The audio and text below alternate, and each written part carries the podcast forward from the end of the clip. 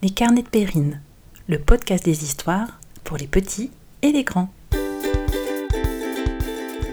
Salut à tous Nous nous retrouvons cette semaine pour découvrir la deuxième et dernière partie des aventures de Marceau et Valérie, accompagnés de leur amie Karine.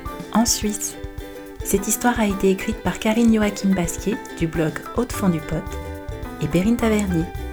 Très bonne écoute. La semaine dernière, Marceau, Valérie et Karine s'étaient envolés pour la Suisse, où ils ont fait connaissance d'un armaillis qui avait perdu les cloches de ses vaches. En enquêtant, ils découvrirent qu'il n'était pas le seul à avoir perdu quelque chose. L'horloger a perdu son grand coucou et le chocolatier sa grande marmite en chocolat. Vont-ils réussir à résoudre l'énigme des objets perdus? C'est ce que nous allons découvrir aujourd'hui.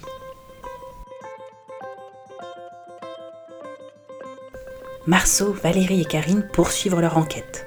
Ils sont à la recherche des cloches des vaches, du grand coucou et de la marmite de chocolat disparue. Au détour de leur périple, ils aperçoivent un pavillonneur qui tape sur un billon avec sa martelle. Une martelle, c'est un grand outil en métal, ressemblant à une hache croisée avec un marteau. Ce tavillonneur s'appelle Jean-François. Et en ce moment même, il fabrique des tavillons. Les tavillons, ce sont ces petites tuiles en bois utilisées pour fabriquer les toits des chalets suisses. Jean-François le tavillonneur était recouvert de sueur de sapin de la tête aux pieds. Mais cela ne l'empêcha pas d'écouter les trois amis qui lui expliquèrent leur venue. Quelle ne fut pas leur surprise à la réponse de Jean-François. Oh là là, mais c'est mon corps des Alpes qui a disparu. Cette fois, c'en est trop, dit Marceau. Comment un corps des Alpes Une aussi grande trompette peut disparaître, ainsi qu'une cloche de vache, un coucou et une grande marmite. C'est alors qu'à la sortie de l'atelier de Jean-François, une petite bête se mit à siffler. Marceau, Valérie et Karine s'approchèrent à pas de loup. Ils aperçurent une petite marmotte, haute comme trois pommes, assise sur un muret.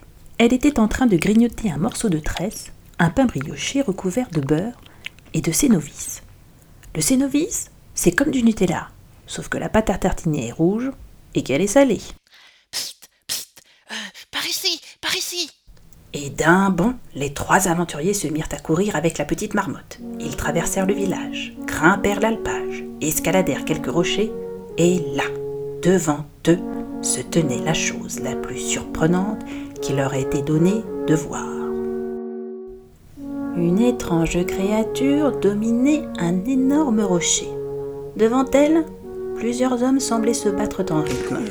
Quelques chamois agitaient les cloches pendant qu'un bouquetin jouait du corps des Alpes. L'ambiance semblait à la fête. Mais qu'est-ce que c'est que ça? demanda Marceau en pointant du doigt l'étrange animal sur le rocher. C'est un dahu, un animal mythique de nos montagnes. Valérie leva les yeux vers l'étrange créature. Elle ressemblait à une chèvre, mais il avait deux pattes plus courtes que les autres sur le devant. Il est plutôt mignon, dit-il. À ces mots, le Dahu se retourna vers eux. Il avait les yeux qui brillaient. C'est vous qui avez volé les cloches, le coucou, la marmite et le corps des Alpes demanda Valérie. Bah oui, mais, mais je ne les ai pas volés. Attendez, je vais vous expliquer. Le Dahu se mit alors à parler lentement. Personne ne m'aime dans la montagne. Tout le monde a peur de moi. Et je m'ennuie. J'ai donc eu une idée.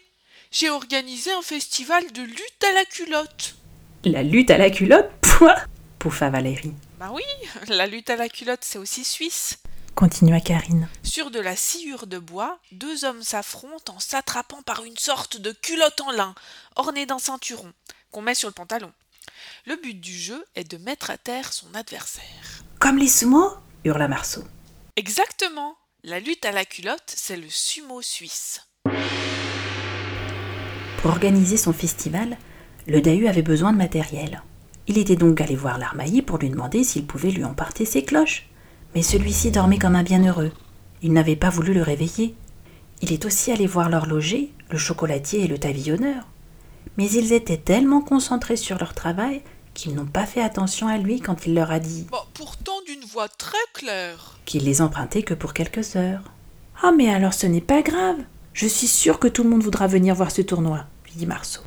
À ces mots, la marmotte proposa d'avertir tout le village. Elle s'en alla en sifflotant.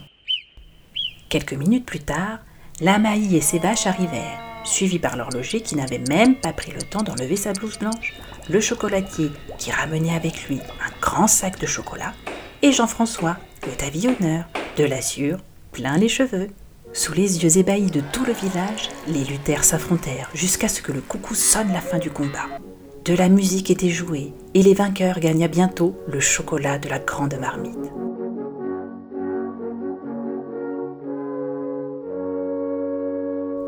Pour célébrer la fin de cette magnifique journée, Marceau, Valérie et Karine, ainsi que tout le village, se regroupèrent sur l'alpage et dégustèrent ensemble une délicieuse fondue.